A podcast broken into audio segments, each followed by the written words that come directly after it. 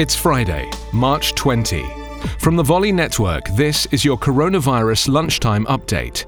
I'm Anthony Davis. US tax day is to be moved from April 15 to July 15.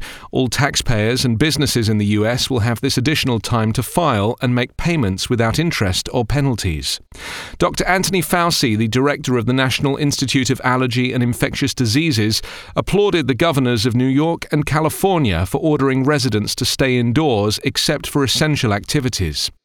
Dr. Deborah Birx, the White House Coronavirus Task Force Response Coordinator, said data from Italy indicated the coronavirus fatality rate is twice as high for men across all age groups. Birx reiterated the virus appears to be less deadly for younger people, but she emphasized younger Americans still need to take precautions. Secretary of State Mike Pompeo has confirmed the US Mexican border will be closing to non essential travel.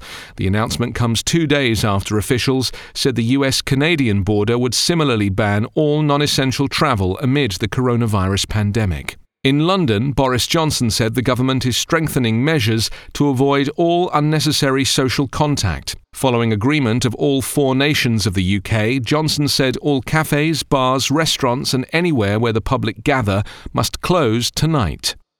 The current number of US coronavirus cases is 16,491, with 224 deaths and 125 recovered. Coronavirus Update is part of the Volley Network. Find us online at coronapodcast.org.